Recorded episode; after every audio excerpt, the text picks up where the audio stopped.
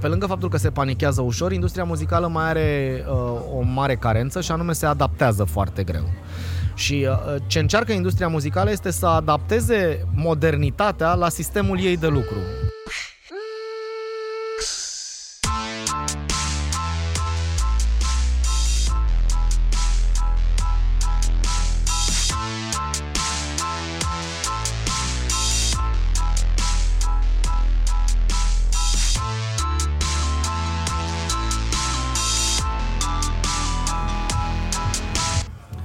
Salutare hurduchestelor și bine v-am uh, regăsit. Sunt pe terasă, unde suntem pe terasă? La Trickshot, în promenada, îți dai seama? N-am da. mai venit aici de vreun an de zile.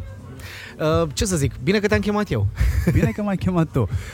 Cu siguranță ați recunoscut vocea asta, deși vă dau tot timpul de furcă cu sigur recunoașteți vocea, este Dan Fințescu. Dan, mulțumesc că ai acceptat uh, interviul cu mine. Uh, Marian, dacă e să le spunem uh, pe drept așa, uh, de fapt, eu îți mulțumesc că ai acceptat interviul cu mine, iar aici uh, se închide un cerc, pentru că noi trebuia să facem un cross podcast, care iată acum uh, are parte de momentul în care tu întrebi și eu răspund. Bun, perfect. Ne-am adunat aici ca să vorbim despre ce știi tu mai bine. Eu nu cunosc un om care să cunoască mai bine decât tine industria muzicală, atât cea locală cât și globală. Hai să începem prin... Ai, ai tu niște episoade foarte bune în podcast în care se explică de valorizarea muzicii. Reia puțin subiectul ăla cu mine pentru început, dar nu înainte să-mi spui cine ești, ce faci tu pe lumea asta, cum ai ajuns în televiziune, cum ai ajuns în radio, ce înseamnă partidul Kiss FM. um, ok, Păi uh, hai să o luăm uh, așa, cu o foar- un foarte scurt CV. Uh, în uh, iulie 2000, maica mi-a văzut în ziar uh, că Prima TV avea niște posturi disponibile de prezentator TV și uh, mi-a zis să mă duc și eu la casting că e ok să ai un job din ăsta pe timpul studenției. Eu visasem să mă fac actor și mă pregătisem îndeajuns de mult uh, pentru meseria asta, sau ca să dau examen, de fapt, la facultatea de actorie, încât să am noțiuni de bază de dicție, de improvizație și așa mai departe.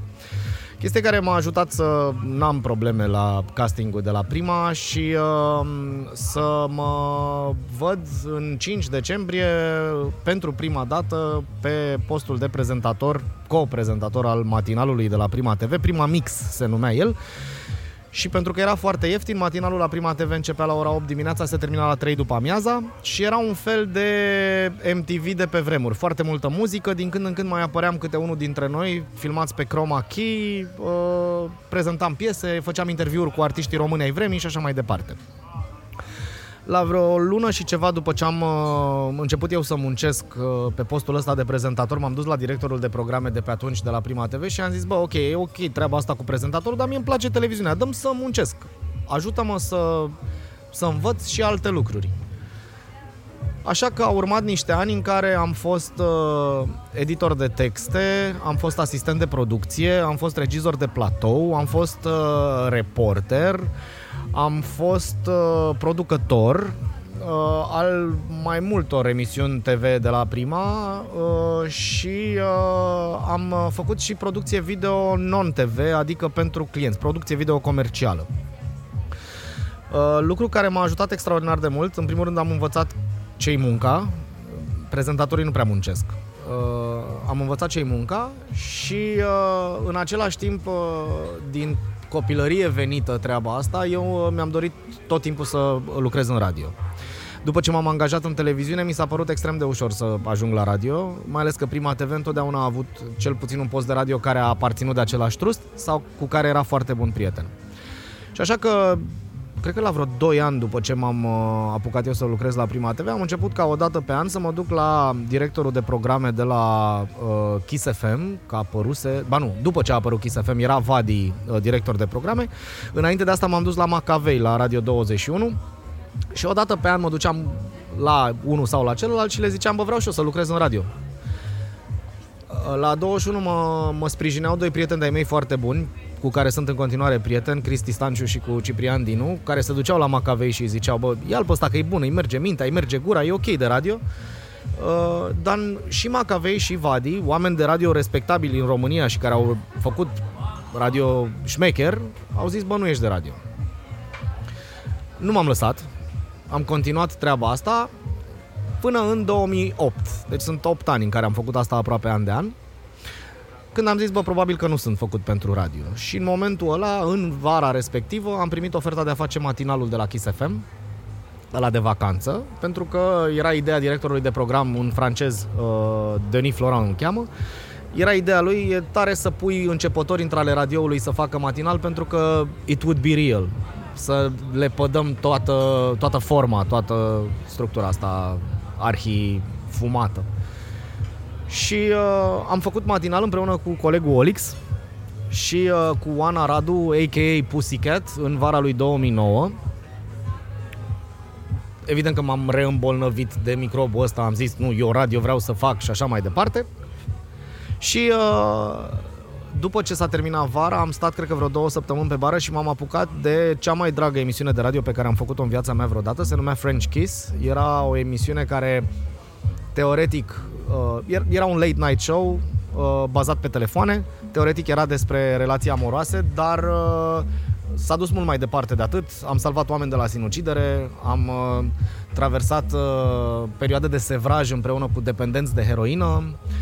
Uh, am împăcat oameni, am divorțat oameni, uh, am, da, era, era foarte viu radio pe care îl făceam acolo și totodată sunt, cred, singurul DJ Kiss FM care avea libertate în uh, muzica pe care o difuzează și de-aia la Kiss FM în nopțile în care era French Kiss s-a auzit Skid Row, Metallica, uh, Aretha Franklin, uh, habar n-am, Gheorghe Dinică, uh, Bach și așa mai departe.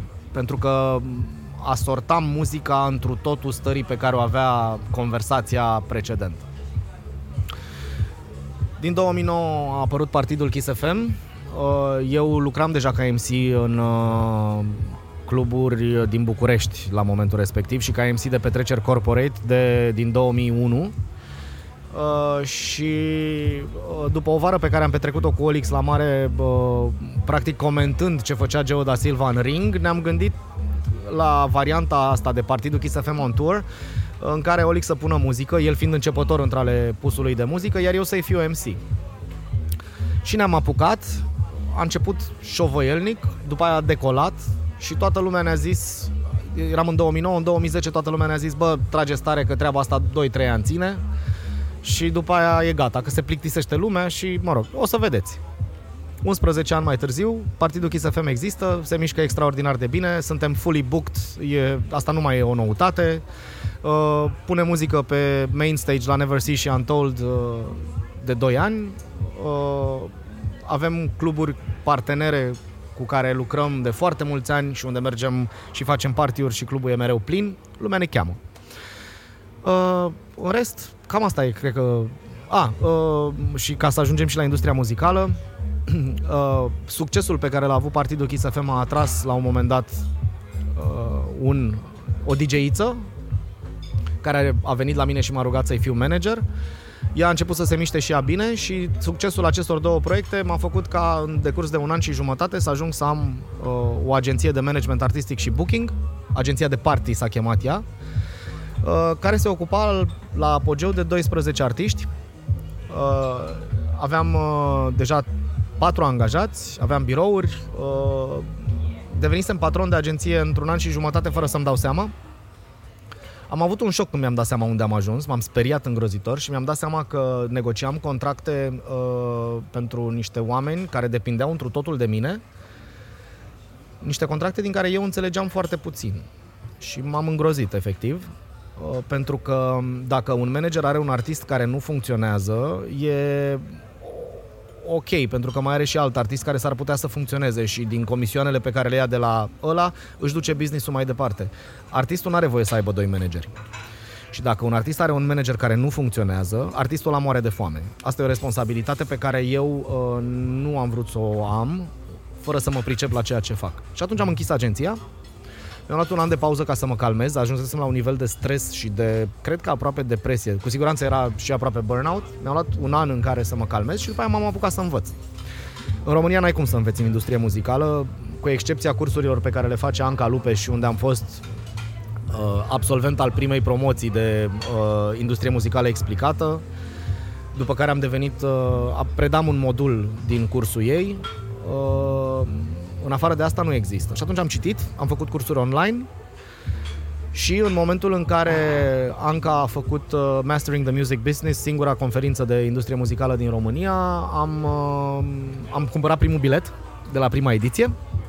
La a doua ediție deja m-a rugat ea să fiu uh, moderator, un fel de MC, zicea ea, dar până la urmă am sfârșit prin a modera mai multe paneluri. De la ediția a treia sunt uh, unul dintre parteneri, unul dintre organizatori și moderez în medie cam 12 paneluri în două zile despre industria muzicală. Uh, de acolo am ajuns să moderez paneluri de industrie muzicală la conferințe de industrie muzicală din Budapesta, Praga, uh, Rebro, care e un orășel în Suedia. Um, ce să zic, uh, în secunda asta am bucuria de a fi conectat cu oameni care mă ajută să fiu foarte la curent cu tot ce se întâmplă în industria asta și cred că um, nu greșesc dacă spun că asta e pasiunea mea. Deși pare ciudat, pasiunea mea este the music business. Cunoști artiști, uh, ai un background foarte solid în industrie, în momentul ăsta ai două nume de care te ocupi, poți să le spui care sunt. Uh, nu e interzis. Nu e interzis, exact că le spun eu, e ad libitum de la, uh, fapt e ad libitum. Ad libitum voices, da. Așa, de la Cluj, pe care știu de multă vreme. Nu știu cum au ajuns în mâinile tale, dar eu cred că au făcut bine. Au venit singurei, da. Și uh, ajută-mă cu... Amadeus. Amadeus, da, fetele de la Amadeus. Um, zim, cum a evoluat muzica în ultimii 30 de ani? Wow! E sigur că ai timp? Da. uh, în ultimii 30 de ani, care va să zic că suntem în 2020, more or less, minus 30 înseamnă 1990. Păi, uh, anii 90, n-ai pus întâmplător problema așa. Nu. Uh, anii 90 au reprezentat uh, apogeul CD-ului și momentul în care industria muzicală a făcut mai mulți bani decât a făcut vreodată murea vinilul, murea și caseta audio, CD-ul părea uh, mijlocul de comunicare și de distribuire și de vânzare al muzicii care it was here to stay. Uh, spre sfârșitul anilor 90 însă a apărut digitalul uh, și uh, digitalul a aplicat două croșee în uh, falca industriei muzicale. Primul s-a numit uh, Napster și al doilea s-a numit, de fapt primul s-a numit iTunes și al doilea s-a numit Napster. Uh, iTunes a adus a făcut posibil ca oricine de oriunde să poată cumpăra muzică fără să se deplaseze de acasă și să cumpere fix piesele pe care le voia. Nu? Dacă mie îmi place piesa a doua de pe fața B a albumului Metallica, nu sunt nevoit să cumpăr vinilul Metallica și să ascult piesa aia sau caseta sau CD-ul și să le ascult, uh, să ascult doar bucata aia, ci pot să cumpăr doar piesa aia.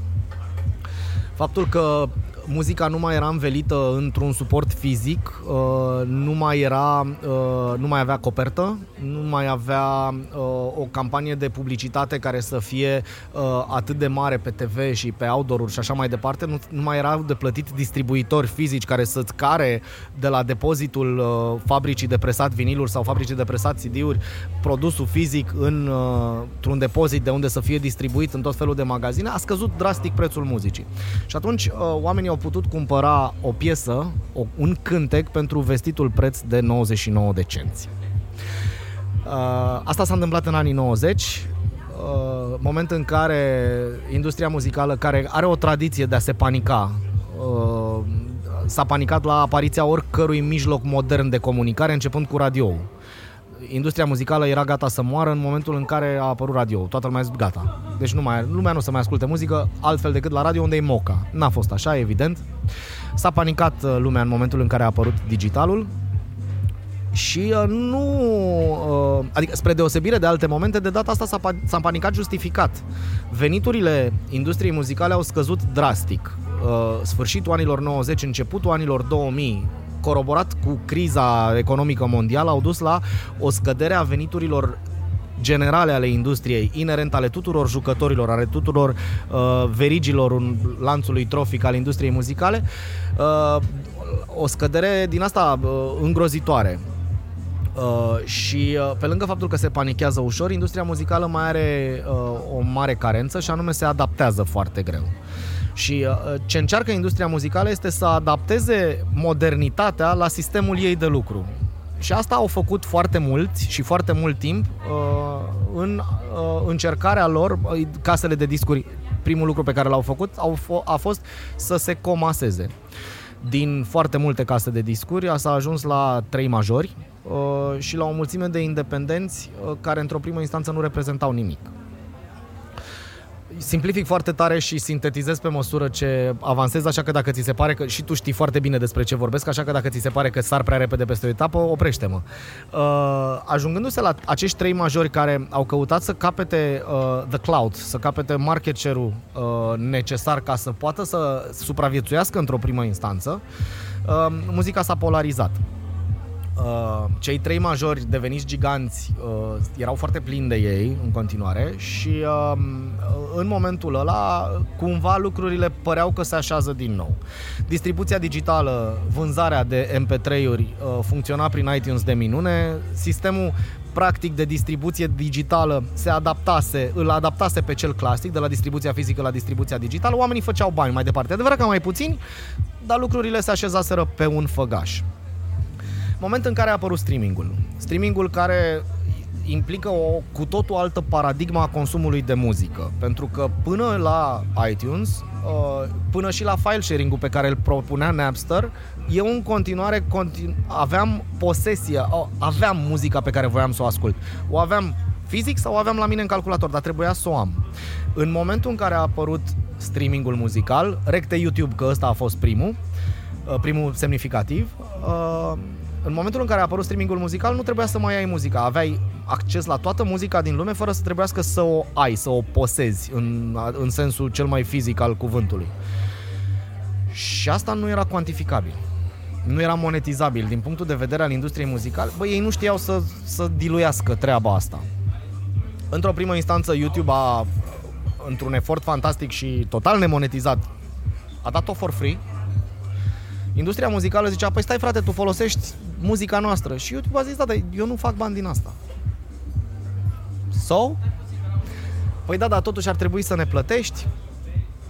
Era, a apărut ideea de Safe Harbor, eu sunt o platformă, userii uploadează conținut la mine pe platformă, ceea ce înseamnă că eu nu pot fi făcut responsabil și nici uh, făcut să plătesc pentru conținutul pe care niște oameni îl uploadează la mine pe platformă.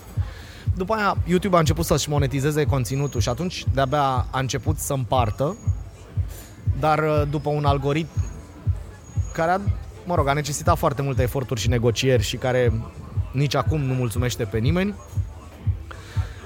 Și în secunda în care lumea se obișnuise cu YouTube și toată lumea spunea că din punctul de vedere al muzicii video is king, n-ai cum să ai o piesă fără clip.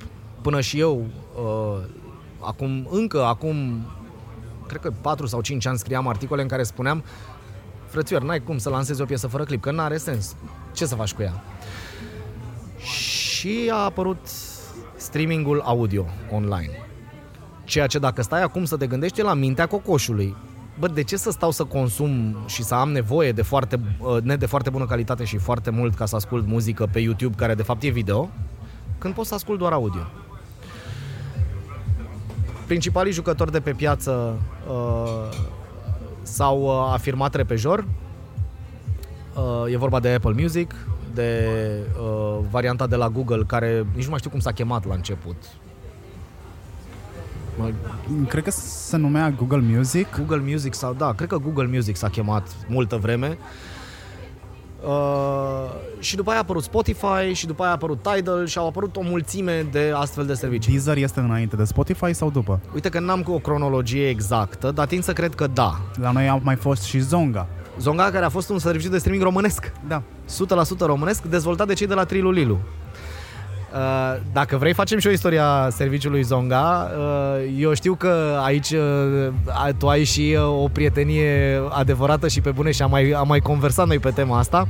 Zonga ar fi putut funcționa dacă n-ar fi existat Trilul înainte, care a fost YouTube-ul românesc dar care atunci când YouTube-ul general a început să plătească, n-a plătit. Și de-aia Trilulilu n-a funcționat, iar deținătorii de drepturi din România au uh, cumva au condiționat prezența lor pe Zonga de achitarea unor datorii din partea Trilulilu și aia a fost.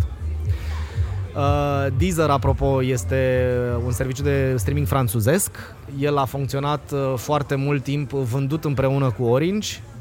Și apropo de valoarea pe care oamenii o acordă muzicii, atât Zonga, distribuit cu Vodafone uh, la, ca răspuns la Deezer, cât și Deezer uh, au făcut mai mult rău decât bine în percepția publică a valorii intrinsece pe care o are sau nu o are muzica, pentru că uh, atâta vreme cât eu cumpăr un abonament de telefon care include un serviciu de streaming muzical, muzica de acolo nu are valoare pentru mine.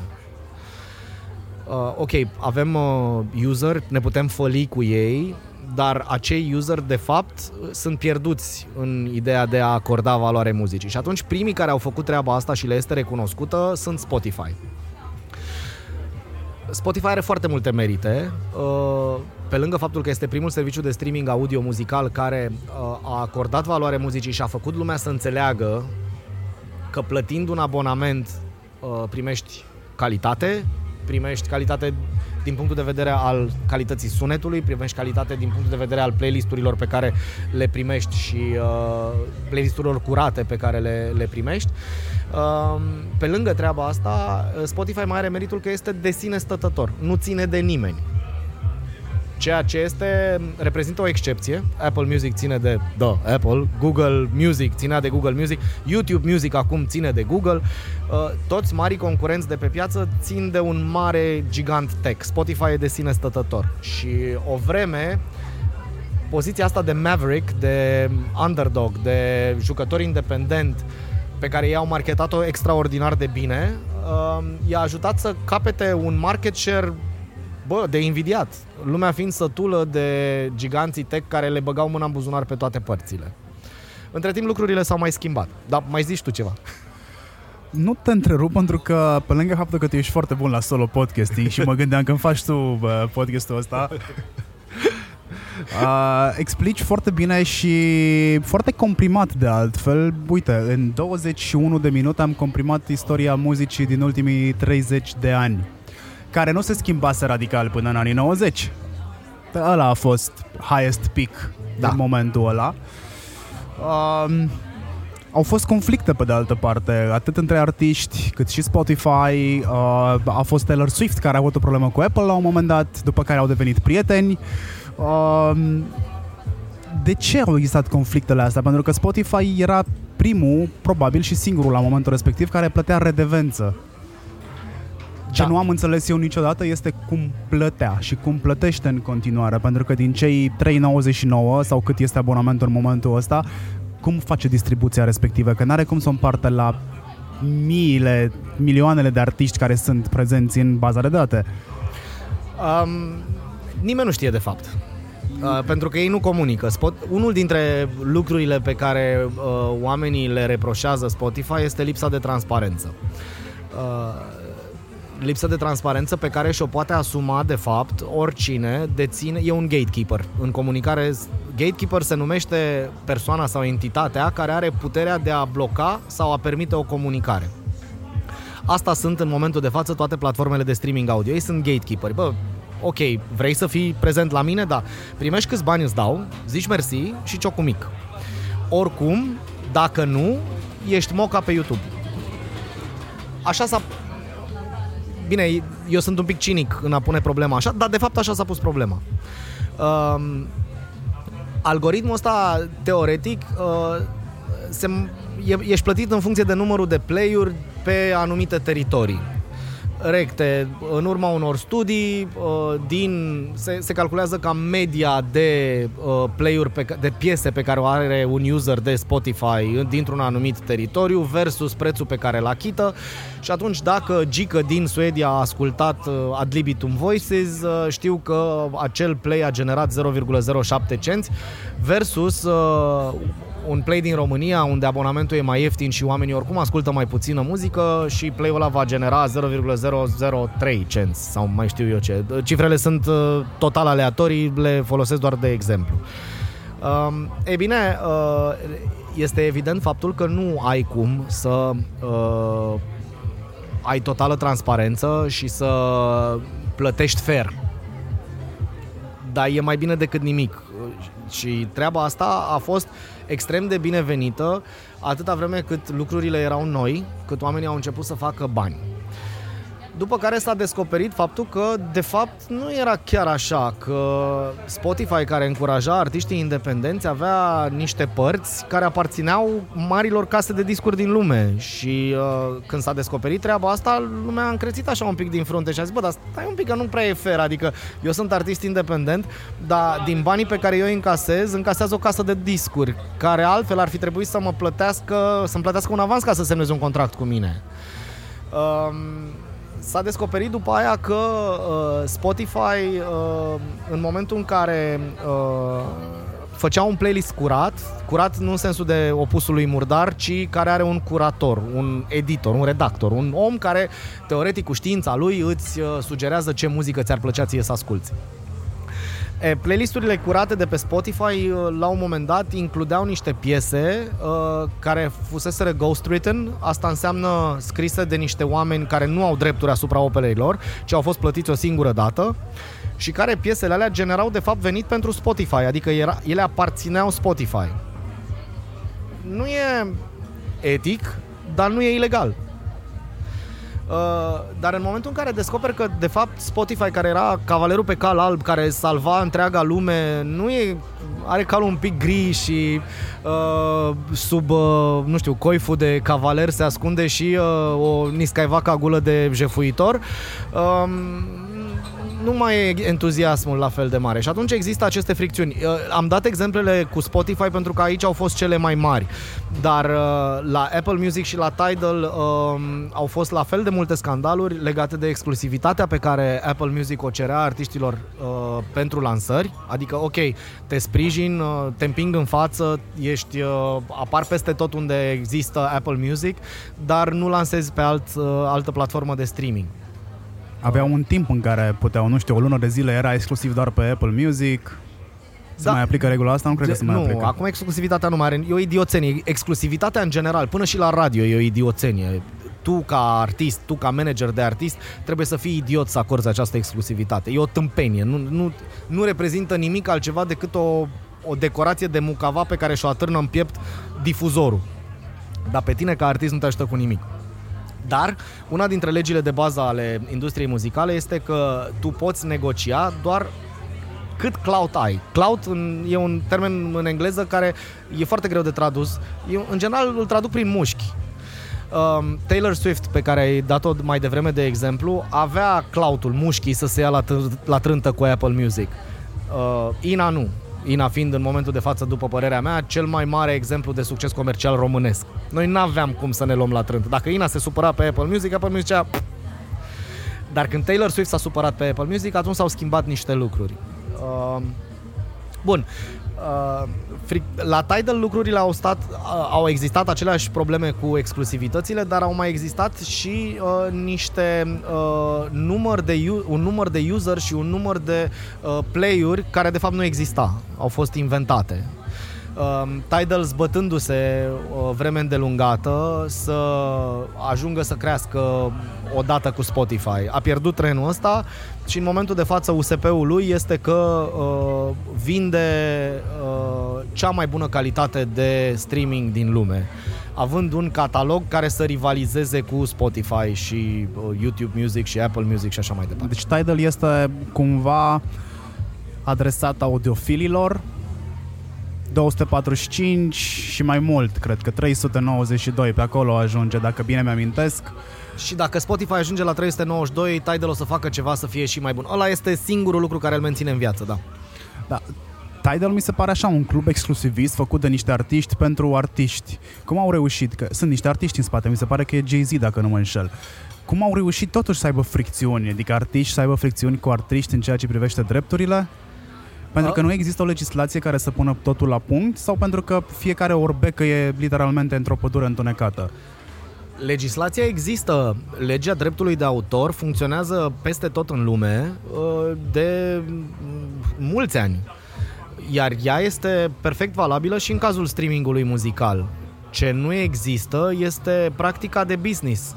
Um, contractul dintre uh, artist și casa de discuri sau artist și um, um, plat- artist independent și platforma de streaming uh, nu cunoștea precedent. Era totul atât de nou încât în secunda în care un artist uh, se ciocnea de o platformă de streaming, era gata să semneze tot astfel încât acea platformă de streaming să-i devină și manager, și impresar, și casă de discuri, și platformă de streaming. Cam asta a încercat Jay-Z la Tidal și uh, de asta nu i-a mers. Pentru că automat Tidal rămânând clubul exclusivist care oferea doar muzică uh, de foarte bună calitate pe care să o asculte audiofilii, ce interes am eu ca artist? Nu, eu vreau să fiu pe YouTube unde e toată lumea. De ce mă ții doar pe Tidal? Ca să crești tu odată cu mine? Așa că micile dealuri care au existat um, au existat o vreme, după care s-au evaporat. Cred că exemplul cel mai bun e Kanye West, care la un moment dat a lansat și-a lansat albumul pe Tidal urlând sus și tare că albumul ăsta nu o să fie niciodată nicăieri în altă parte decât pe Tidal, pentru ca două luni mai târziu să ajungă pe Apple Music. Și a ajuns pe Apple Music cu surle și trâmbițe, adică cu notificări, cu așa mai departe. Da. Țin minte a, avem date despre userii din România pe Apple Music, pe Spotify, pe... Am încercat pentru Mastering the Music Business să contactăm Spotify, astfel încât să invităm exact în anul în care Spotify, de fapt cu un an înainte și în anul în care au apărut în România, n-am reușit treaba asta. Uh, sunt uh, extrem de hermetici. Uh, Apple Music nu există în România, deci nu există un om, un român care să se ocupe de Apple Music. Uh, și uh, nici YouTube nu este foarte interesat de industria muzicală, de a participa la o astfel de conferință.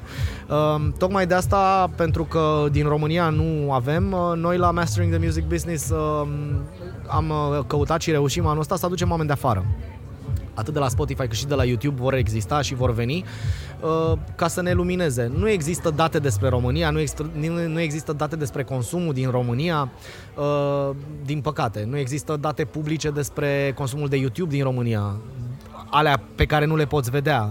Știu că am făcut eu la un moment dat uh, o statistică vreo câțiva ani pe care după aia a preluat-o Zelist și a dus-o mai departe. Eu am făcut-o doar despre canalele de YouTube care difuzează muzică, ei au făcut-o despre youtuberii români Um, în care cumva compilam și sintetizam uh, eu mai întâi și după aia ei uh, datele publice, astfel încât să ai un oversight. Ei nici măcar asta nu oferă YouTube. Nu știu, înțeleg că suntem insignifianți uh, raportat la venituri, dar eu zic că merită mai mult. Da, mie nu mi se pare o chestie foarte complicată, adică ai oricum niște metrice pe care le măsori, le vezi, adică le vezi pe orice blog de altfel, de unde vine traficul, cât se ascultă, ce se întâmplă. Mi-e destul de greu să empatizez cu gatekeeper și de care povesteai tu mai devreme. Da, spunem, este democrație acum în ceea ce privește industria muzicală sau pur și simplu este o democrație aparentă, adică toate s-au democratizat, da? Și muzica este un content și artistul este un content producer. Uh, dar mie mi se pare că platformele care dețin practic distribuția sunt asemănătoare distribuției de prese din anii 90. Dacă voiai să tai câva macaroana... Rodipet. Exact. Te duceai la Rodipet și spuneai cât mă costă să nu mai ajungă ziarul X la Taraba astăzi pentru că avem un subiect care mă incomodează.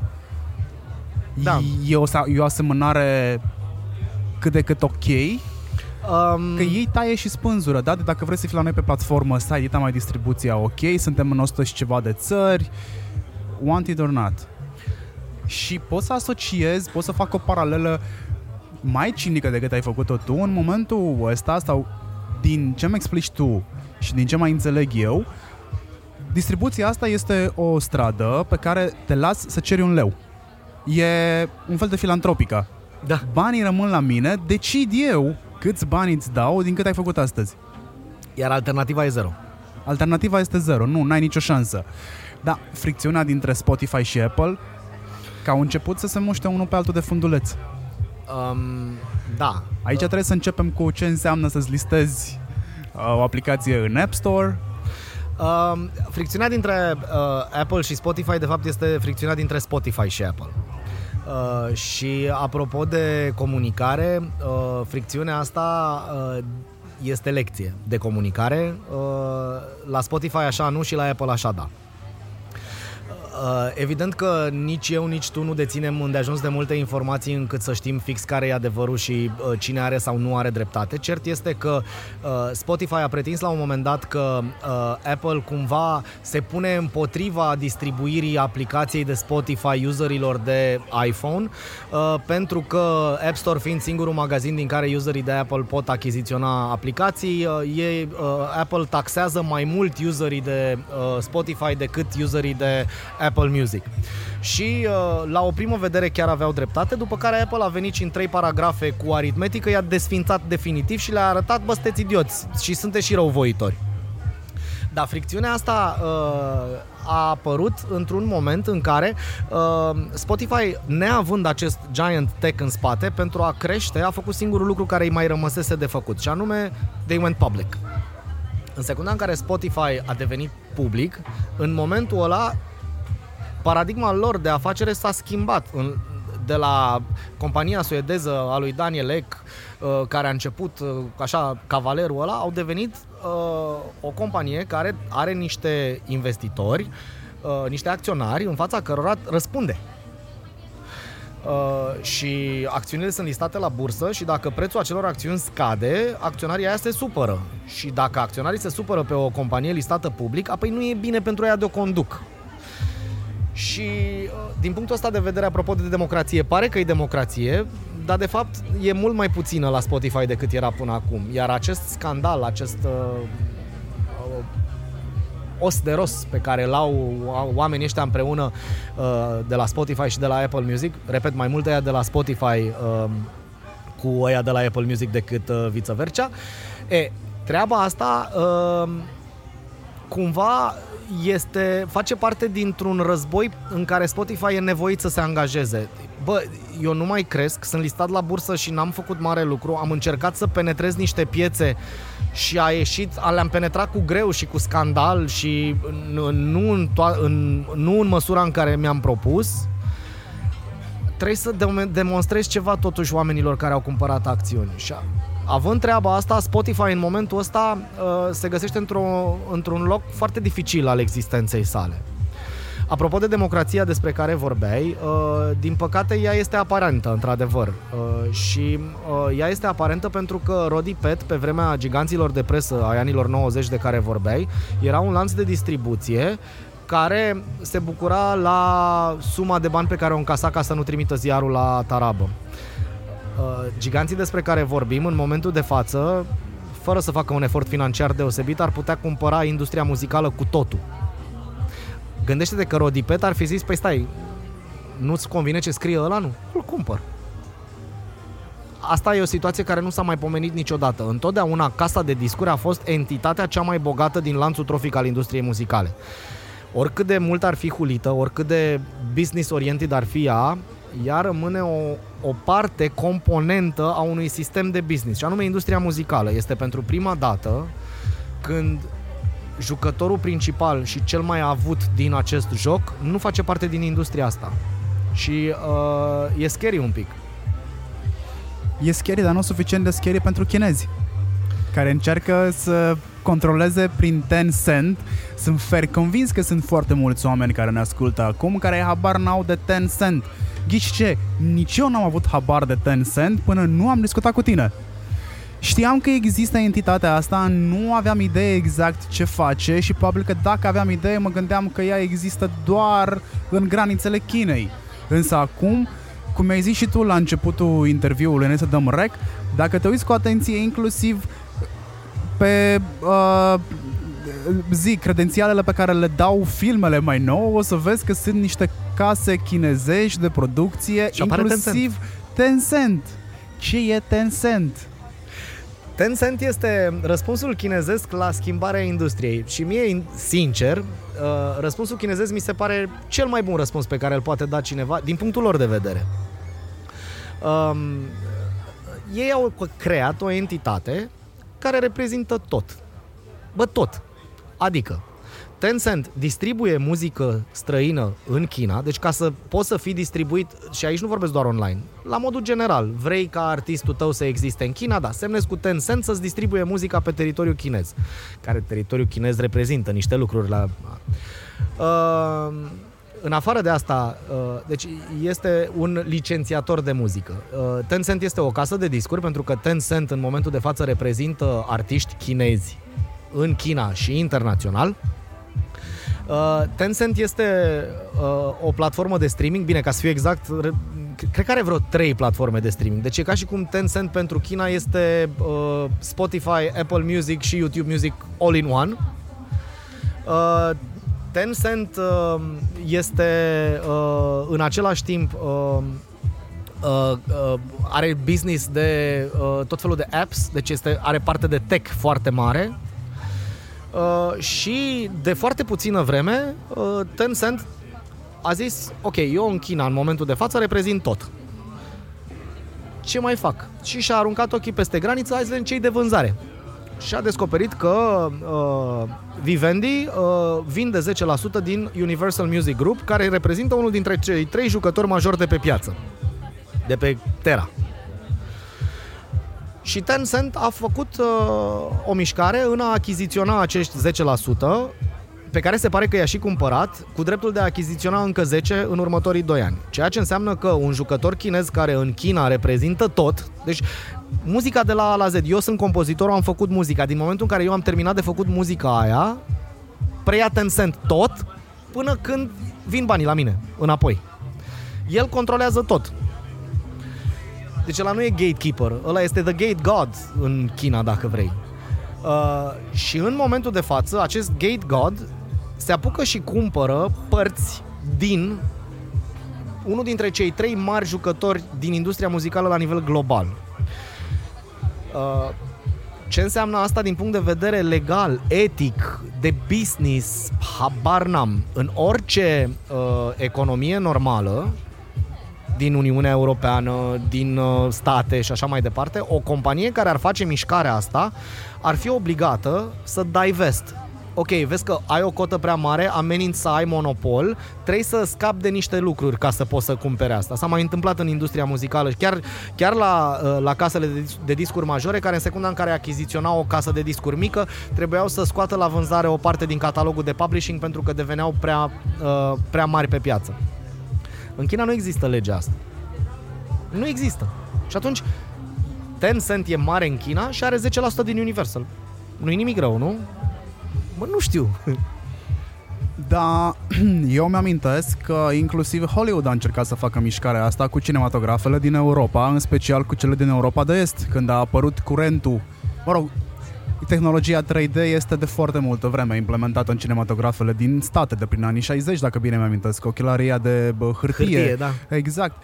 Ei, da, au venit cu uh, Dolby Surround-ul, cu toate uh, și au zis, bă, voi sunteți săraci. Nu vă puteți voi utila cinematografele după cum ar trebui să fie în momentul ăsta. Ce ar fi să ne lăsați pe noi să vă utilăm cinematografele Asta nu s-a întâmplat la mare depărtare de momentul prezent. E acum vreo 10-12 ani în urmă. Hai, hai să fie 15 cu indulgență. Că așa a apărut programul media de la Uniunea Europeană, as far as I know. Și a zis, vă facem asta, nu trebuie să ne plătiți nimica, cu o singură condiție. Nu mai rulați niciun film care nu vine de la Hollywood moment în care uh, cinematografia independentă, moment în care producătorii independenți de film, regizorii... Și locali. Poftim? Și producătorii locali. Și producătorii, mai ales ei, aveau foarte mare uh, felie de plăcintă de pierdut și atunci a intervenit Uniunea Europeană și a găsit această cale de mijloc pe care în continuare observ că mulți nu înțeleg. În momentul ăsta, pe mine mă amuză foarte tare faptul că Netflix încearcă să prindă din spate HBO pe HBO Go cu producțiile românești, pentru că el este obligat de legislația europeană să pună undeva la 40% mi se pare din conținut pe platformă local, din țara în care există.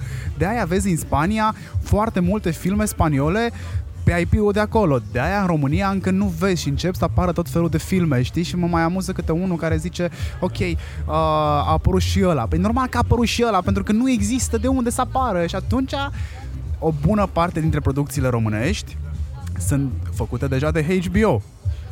Știi, și, aici, și lupta asta e un fel de luptă surdă pe care nimeni nu o observă. Pe mine mă amuză pentru că știu cumva de desubturile, dar regăsesc aceeași poveste și în industria pe care o reprezinți tu în momentul de față, cea muzicală. Întrebarea este, va veni o entitate care să reglementeze ceea ce vrea să facă Tencent? Sau în momentul ăsta tu ești singurul care s-a întâmplat asta, pentru că tu pui tot timpul online, mamă, deci la asta nu mă așteptam, uitați ce se întâmplă aici, știi, și mă uit să văd câtă lume a reacționat. Bă, nici măcar oameni din industrie și mi se pare că înțeleg mai multe lucruri de- decât oameni din industrie în momentul actual despre industria muzicală. Da, pentru că uh, industria muzicală, cum îți spuneam mai devreme, nu mai e doar muzicală. Și uh, unul dintre cele mai mari defecte ale industriei ăsteia, spre deosebire de industria de film, care are capul scos și se uită în toate direcțiile, este că oamenii care sunt în industria asta se uită doar la ei în cutie. Și în secunda în care un gigant tech vine și zice vreau să cumpăr, omul vede banii, vede investitorul și zice ok, că s-au mai văzut investitori din afară care au cumpărat, dar tot ăștia din industrie au rămas. Doar că este pentru prima dată când ăla care cumpără e ăla care difuzează. Băi, e, și nu că difuzează, distribuie tot. It's not a buyout. They're eating them alive. Asta se întâmplă, știi? Deocamdată încet, timid, să vadă dacă le merge, dar se va întâmpla. Uh, Dacă aș, ar fi să pun un pariu cu tine în momentul de față, eu cred că uh, Spotify ca uh, firmă, companie, cum vrei tu să-i spui, uh, listată public uh, în momentul de față, nu mai are zile multe. Și că uh, achizitorul Spotify va veni tot din Est. Uh, și eu cred că lucrul ăsta se va întâmpla destul de repede. Și eu cred că de-abia în momentul ăla lumea va înțelege că se întâmplă niște lucruri. Um, eu nu spun că e rău. S-ar putea ca lucrul ăsta, această schimbare totală de ritm, de gen de business, de ownership, de ce vrei tu, să fie un lucru bun în cele din urmă. Un lucru care să ne, să ne facă să vedem niște chestii și să inventeze un nou sistem. Nu spun că e rău ce se întâmplă. Spun doar că foarte curând lucrurile se vor schimba și mai tare. Să nu uităm că toată lumea zice că blockchain va deveni mainstream undeva în 4-5 ani. Treaba asta pusă în fața modelului prin care platformele de streaming plătesc artiștii, înseamnă că se desfințează businessul lor. Pentru că în momentul ăla artistul va ști exact câți bani se datorează și câți bani s-au dat. Deci dacă un artist în momentul de față vrea să vadă ce probleme o să aibă în a-și distribui rodul muncii, să se uite la vloggeri. Foarte bun, da, corect. Să se uite la vlogger pentru că îi paște cam aceeași situație. YouTube este tartorul și el decide ce monetizează, ce nu monetizează, ce scoate de pe platformă, ce pune în infringement, ce nu pune în infringement și așa mai departe. Și ăsta este, apropo de asta și ducând ideea mai departe, cum facem noi de obicei când vorbim fără microfoane, ăsta este avantajul podcasterilor. În momentul de față nu există un YouTube al podcasturilor și este, podcasturile au devenit atât de puternice în sine încât nu mai poate să apară.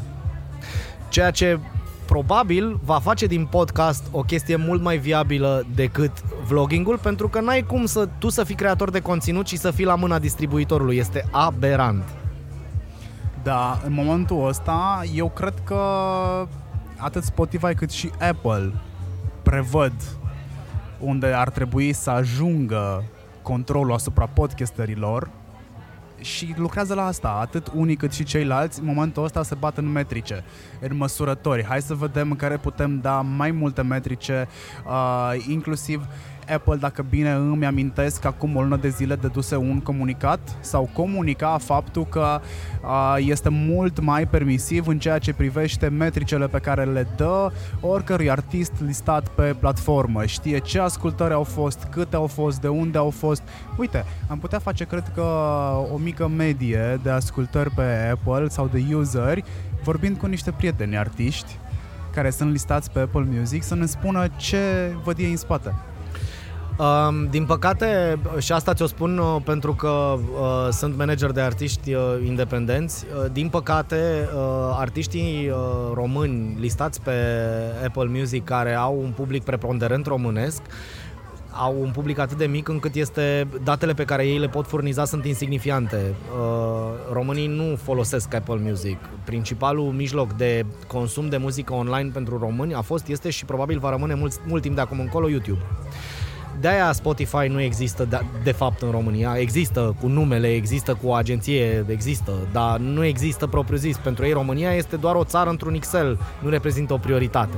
Când Spotify s-a lansat în România a fost word of mouth. N-au fost bannere, n-au fost lansări românești pe Spotify. Nu, oamenii au pus o țară acolo. Când s-au listat public, era și România pe listă. De ei s-au listat public uh, și s-au, uh, s-au luat de Apple ca să demonstreze, mă rog, ca să demonstreze, ca să își scuze uh, imposibilitatea de a mai crește în fața investitorilor. Eu așa am perceput-o, da? Exact. Deci ne plângem că Apple ne ia 30%, Apple a zis, bă, v-am luat 30% cum le-am luat tuturor în primul an, după care am scăzut la cât? La 15, la 10%. 10 care parcă erau, nu mai știu cifrele, Ceva de dar și exact. bă, v-am ajutat să creșteți, nu fiți bucă, că nu e ok să faceți asta. După care uh, Spotify a venit, nu știu dacă ai observat, la scurt timp după și a băgat-o pe aia, cel puțin pe România, îți pot face abonament pe Spotify, mi se pare că în primăvară sau în vară s-a întâmplat asta, 3 luni de zile cu 0,99. Ții minte? Da, da, da, da. Tocmai pentru achiziție de useri. Ceea ce mi se pare mie că este modelul blockbuster versus Netflix la un moment dat. Da, și oricum, mergând și mai departe în istoria asta, după aia a venit YouTube Music cu Family Pack-ul, care i-a scos pe toți din business. Păi n ce să faci, e Family Pack, te duci până în șase persoane. Și at the end of the day ajungi mai ieftin decât ai, ai putea ajunge vreodată. Dar în acest meci al prețurilor, ăsta nu e un meci de urmărit. Pentru că nu are rival YouTube. Nu se poate pune nimeni cu el de fapt. Uh, De asta, în momentul în care a apărut YouTube Music, uh, eu am zis că ăsta e- va fi probabil primul serviciu de streaming plătit care va avea succes în România. Pentru că noi românii, neavând uh, o tradiție de capitalism cu marketingul aferent și cu uh, cultura de brand aferentă capitalismului foarte îndelungată, noi vom reacționa mereu așa cum uh, pentru noi un fotocopiator se numește Xerox chiar dacă e Canon, cum uh, o pereche de Adidas sunt Adidas chiar dacă sunt Nike. Uh, pentru noi muzică va fi YouTube și atunci dacă tot e să plătesc, mai bine să plătesc la YouTube, că acolo știu. Uh, Dar nu ți se pare că YouTube a intrat pa- prea târziu la party? Bă, eu nu cred că a intrat prea târziu. Sunt foarte agresiv pe de altă parte. Exact. Și gândește-te că YouTube are o, m- cea mai mare mașină de promovare pe care o poate avea cineva. The Free YouTube. Da, Ei în momentul de față sunt agresivi la ei pe YouTube, unde e toată lumea. da, și Spotify are model freemium. Da, dar nu, nu se poate compara ca market share, ca notorietate, ca omniprezență cu YouTube. Nu există.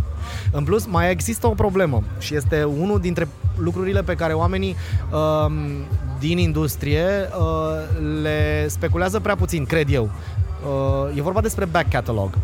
Back catalog reprezintă muzica veche care aparține casei de discuri. În momentul de față, dacă vrei să asculti muzică veche pe orice serviciu de streaming, oferta e limitată adevăratele rarități, the gems of each genre, dacă vrei să asculti, nu știu, Moandishi Band, care a, de, a reprezentat o etapă uh, din dezvoltarea artistică a lui Herbie Hancock, extrem de ermetică și spirituală și nu știu ce, nu găsești, decât pe YouTube. Ceea ce înseamnă că Tidal cu a, ei- a lui calitate, Spotify cu, uh, cu The Cool Factor sau Apple Music cu Easy Access sau mai știu eu ce USP are Apple Music în momentul de față, nu pot rivaliza cu YouTube la cine? La adevărații consumatori de muzică. Bă, făceam niște cursuri de istoria rockului, eu sunt user de Apple Music. Căutam muzica despre care mi se vorbea acolo, aia pe care nu o știam pe Apple Music, nu o găseam și mă duceam pe YouTube. Unde o găseam? Unde băgăm SoundCloud în toată conversația asta? Uite, ăsta e un jucător care, din punctul meu de vedere, uh, a ratat niște, niște trenuri, dar pe de altă parte, mi se pare uh, unul dintre puținii democratici rămas pe, pa- pe piață. Este o cale de exprimare pentru uh, artiștii independenți. Este o metrică folosită foarte mult în industrie atunci când te uiți la artiști independenți. Noi, de exemplu, pe, la Mastering the Music Business, atunci când alegem trupele pentru uh, showcase-uri, ne uităm la ce fac oamenii pe SoundCloud. Uh, și mi se pare că este cel mai curat mod de a te adresa consumatorului de muzică ca streaming audio în momentul de față. Dar uh, ne, ne investindu-se deloc în marketing, uh, e așa pur le conesări cumva. Deci, Spot, uh, pardon, nu Spotify, SoundCloud este ce a fost MySpace pentru trupe? Mai puțin un pic, totuși. MySpace era un fel de Facebook al trupelor. Acolo puteai da. să faci foarte multe chestii. Aveai community management, uh, mi se pare că aveai și merch, aveai tot. Practic era site-ul trupei tale, era pe MySpace. Uh, SoundCloud este doar muzică și rămâne așa. Adică e, e foarte ok. Da, Apple Music te lasă să faci cam aceleași chestii. Poți să întreții o comunitate, poți să urmărești artistul preferat, sunt artiști care fac update constant uh, pe platformă, pe contul lor. Uh, eu folosesc ambele. Uh, atât uh, Spotify cât și uh, Apple Music. Odată pentru că... Bogatule. Poftim? Bogatule. Bogatule. Odată pentru că am un teenager acasă care are the cool factor în vedere și Spotify e cool, dar pe de altă parte îmi spune că Spotify este mult mai flexibil în alcătuirea playlisturilor, uh, în uh, sugerarea pieselor pe care să le adauge în playlist. Mi se pare mult mai ușor de folosit decât Apple Music, care da, în continuare și mie îmi pare ușor închistat. Iar dacă vreau să ascult ceva de la Apple Music, va trebui să ceva care nu mi este băgat în față, va trebui să transpir puțin ca să găsesc informația aia. Pe când la Spotify mi se pare easy peasy. Cu atât mai mult cu cât podcasturile sunt foarte ușor de găsit pe platforma principală. La Apple nu e așa, este o platformă separată. Ce Încă, contează, da. și am mai avut discuția asta, mi se pare, la un moment dat, în care ți-am, ți-am zis, băi, m-am plictisit de uh, Apple Music, mi se pare foarte tare Spotify. De ce mi se pare foarte tare Spotify? Ei, Spotify fix aici câștigă uh, și povesteam mai devreme de Netflix și Blockbuster. Uh, Netflix a fost în stare de-a lungul timpului să-și rafineze foarte mult algoritmul de sugestie. Pe când Spotify are ceva asemănător, dar nu este algoritm, că este human curator. Iar, Sau cel puțin așa e vândut. Da, dar oricum, playlisturile pe care ți le livrează Spotify, că până la urmă este vorba despre convenience. Cât de repede găsesc ceea ce mi-ar plăcea sau ceea ce păi, îmi place. că tu vorbești de două lucruri diferite. Uh, cât de repede găsesc implică faptul că eu știu ce vreau. Aia odată, da. Iar uh, faptul că un playlist curat uh, este în stare să-mi ofere un, în proporție foarte mare muzi- fix muzica pe care mi-o doresc, asta e altceva. Asta este uh, capacitatea lui de a-mi citi gusturile foarte repede și foarte bine. Sunt două lucruri diferite. Uh, și aici e uh, o diferență majoră în consumul de muzică și în devalorizarea muzicii despre care vorbeam la un moment dat. Pentru că în momentul în care, uh, până să apară chestiile astea cu playlist curat și uh, streaming și așa mai departe, eu trebuia să ies din casă și să caut muzica pe care mi-o doream. Eu acum nu mai e nevoie să-mi doresc muzică. Pot să-mi doresc a mood. Pot să-mi doresc un artist. Pot să-mi doresc uh, un sound. După care mi se livrează muzică în sensul ăla. Și atunci, uh, ce spui tu e adevărat, dar depinde foarte tare de tipologia omului. Există oameni care preferă să nu li se sugereze, ci să caute ce vor ei să asculte. Eu fac parte din categoria asta. Uh, eu dacă, atunci când folosesc Apple Music, fie caut un artist și-l ascult, uh, sau caut un anumit album și-l ascult. Foarte rar apelez la un playlist. Pe când alții sunt user de playlist. Apple Beats trage la cântar mai mult decât, nu știu, e un argument în plus de vânzare pentru Apple prin comparație cu Spotify. Mie, om de radio, mi se pare că eh, Apple a reîntors radioul la origini. Le dă libertatea hoștilor, uh, ajută-mă cu cuvântul în limba română, DJ-ilor, uh, DJ-ilor, așa, așa, să aleagă piesele, să descopere piese noi, să promoveze piese noi și artiști noi. Mi se pare asta mi s-a părut tot timpul ideea radioului de la început, anii 1900, 1920, pe acolo, și Golden 50 Age. și 60. Exact, când de, mă rog, ca să ajungi să fii cunoscut, trebuia să te promoveze cineva de la radio. Și să fii certificat de omul ăla, Exact, să, să zică, se să, pună- zică ăla că lui îi place piesa ta. exact, exact. Să te duci la influencer, practic. Exact. Iar asta mi se pare că face în momentul ăsta Apple. Pe lângă faptul că jingle-urile, jingle-urile alea sunt Dumnezeu și cum curge radioul ăla de la cap la coadă și l-aș asculta și dimineața și noaptea și bă, nu contează, în orice moment a zilei și nu m-aș plictisi. Chiar dacă, a, și ce mi se pare interesant e că 90% din muzica aia, indiferent pe ce program mă refer la tronsonul orar, că este Elton John care face... Elton John mi se pare genius. El este un mamut care face tot timpul paralelă între, bă, pe vremea mea muzica era așa, dar fii atent, mie îmi place și muzica de acum. Uite cum este muzica de acum. Ah, Five Gang, știi că tu ai avut un episod despre Five Gang? Ah, Five Gang, hai să ascultăm și Five Gang să vedem, putem trage ceva de aici? Dar 90% din tot ce ascult este muzică necunoscută. Nu este muzică de radio. Um, da, dar nu cred că este, nu cred că atârnă greu. Uh, mișcarea asta lui Apple e, de fapt, o, uh, în primul rând, este o palmă pe care uh, Apple Music o trage radioului tradițional. Pentru că radioul tradițional este atât de închistat în, uh, în știința uh, playlistului bazat pe sondaje și, uh, a, și-a cumințit atât de mult dj și a, le-a tăiat din puterea de decizie, a, a, a fost dezumanizat practic. Radioul tradițional în momentul de față este un produs extrem de sintetic, shiny, glittery, but plastic. Uh, în, momentul în, în momentul în care Apple Music, adică ăla digitalul, vine și zice uite, Îți arătă cum se face. așa e radioul. Eu, dacă aș fi radio din America, mi-aș pune ciungă în păr în momentul ăla de unul singur. Și aș zice, bă, pe bune, adică ăștia au playlist-uri curate, ăștia oferă ce ofer eu și atunci mie, nu, eu care am puterea încă, mie mi-e frică să mă întorc la ce știu eu să fac de fapt. Hai să le pădăm halatul de laborator, hai să ne punem înapoi geaca de piele, hai să ne punem ochelarii pe ochi, hai să mergem prin baruri și hai să găsesc o trupă și să-i zic îmi place de tine, dăm piesa ta. Și să găsim o altă formulă pentru Cel- uh, Elvis has left the building. Că despre asta era vorba, Da, știi? da, da, da. Ăla da. mersese la radio. Exact, exact. Și asta e important. Da, ăla mersese la radio și în momentul de față e nevoie ca radio am divagat, ca de obicei, dar e nevoie ca radio să se întoarcă la rădăcinile alea sau e grasă.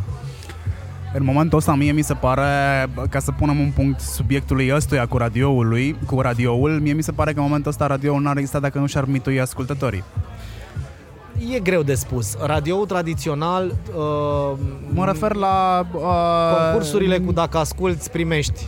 Exact. Da, uh, este foarte adevărat, dar asta este competiția nu a radioului cu viața, ci a radiourilor terestre tradiționale între ele. Nu-l asculta pe ăla, ascultă-mă pe mine. Dar uh, și fără concursurile astea, să știi că radioul tradițional n-ar muri. Mă rog, Problema nu că- vine, problema vine în momentul în care ai 3-4 radiouri care difuzează cam aceeași muzică, în același stil, au același stil de prezentare și atunci singura modalitate de a fideliza ascultătorii o reprezintă aceste concursuri și marketingul. Pentru că până la urmă, uh, eu dacă știu că uh, dacă văd outdoor cu Kiss FM, dacă uh, văd, uh, nu știu, mă duc la cinema și sala e branduită Kiss FM, mă sui într-un autobuz pe care e branduit Kiss FM și ascult uh, cea mai nouă piesă semnată Carla's Dreams și mă sună cineva și mă întreabă ce, pe ce post de radio am auzit-o, eu o să zic Kiss FM. Că e psihologic dovedită treaba asta. Și atunci, uh, a- asta e faza, radio nu moare. Lumea oricum ar asculta Carla's Dreams la radio. Nu, nu m-am referit la faptul că moare, ci n-ar mai fi în nu știu, la fel de popular radio ca în prezent. Pentru că în momentul ăsta oamenii ascultă, fidelizez oamenii a, nu neapărat creând o conversație cu ei, ci dându-le din când în când ceva, formându-le un reflex pavlovian. Da, conversez cu ei, dar foarte simplist. Așa e, eu sunt de acord cu tine, adică eu nu te combat, nu te contrazic, sunt absolut de acord cu tine. În momentul de față, eu cred că soluția radioului este de a se întoarce la rădăcini, de a-i da DJ-ului loc să vorbească, libertate să vorbească și măcar din când în când libertatea de a-și alege muzica. Ce lipsește unui artist în momentul ăsta în România? Care, nu știu, e medium, nu este nici la început, e undeva la o cumpănă în carieră o piață de live bazată pe bilete care să funcționeze în adevăratul sens al cuvântului. Uh, cei mai mari artiști din România independenți au sub 20 de venues unde pot cânta. Este îngrozitor. Numărul ăsta de venues, pentru, vorbesc de mai mari de un club de 120-200 de oameni. Numărul ăsta de, pe care l-am spus de venues se găsește într-un singur oraș dintr-o țară normală. E nevoie de venues în care să se cânte live ca de apă, pentru ca industria noastră să meargă mai sus decât e în momentul de față. Și ce o ține pe loc la capitolul ăsta?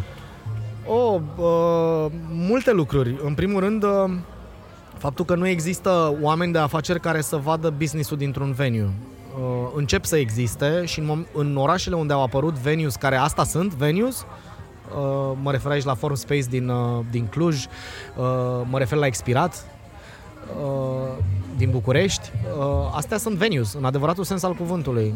Și când uh, te uiți și vezi că, uite, bă, ăștia chiar mișcă ceva și fac niște bani, uite așa a apărut Quantic în București, uh, în Cluj încă așteptăm concurența lui Form, uh, dar uh, La cum știu eu lucrurile acolo, nu cred că o să se întâmple foarte repede.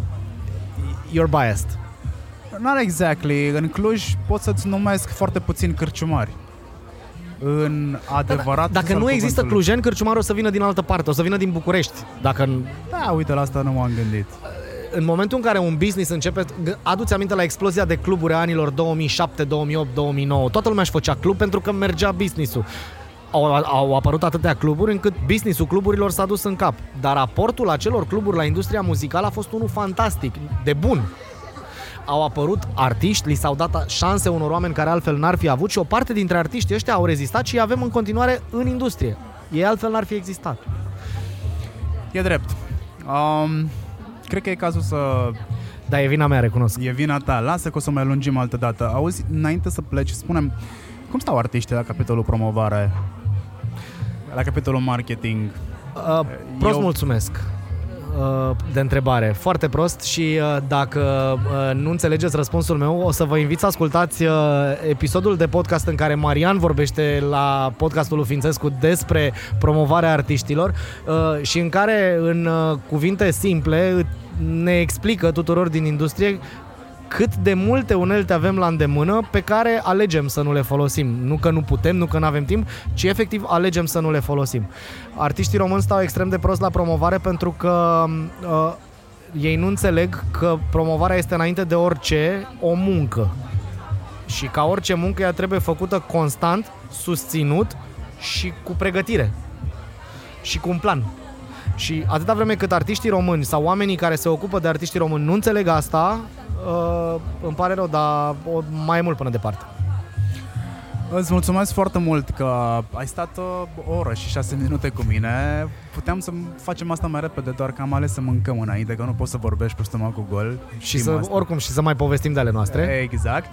Um, cu siguranță o să mai avem ocazia să mai discutăm pe marginea industriei muzicale. Următorul episod l-aș face cu tine strict despre carențele pe care le au artiștii în România, pentru că ești suficient de, ești suficient de bine plasat în industrie și suficient de independent încât să poți spune Să pot să și- zic de rău, nu? Să poți să zici inclusiv de rău, exact. Da. Uh, vă Nu, mulțumesc N-am o problemă cu asta, oricând vrei.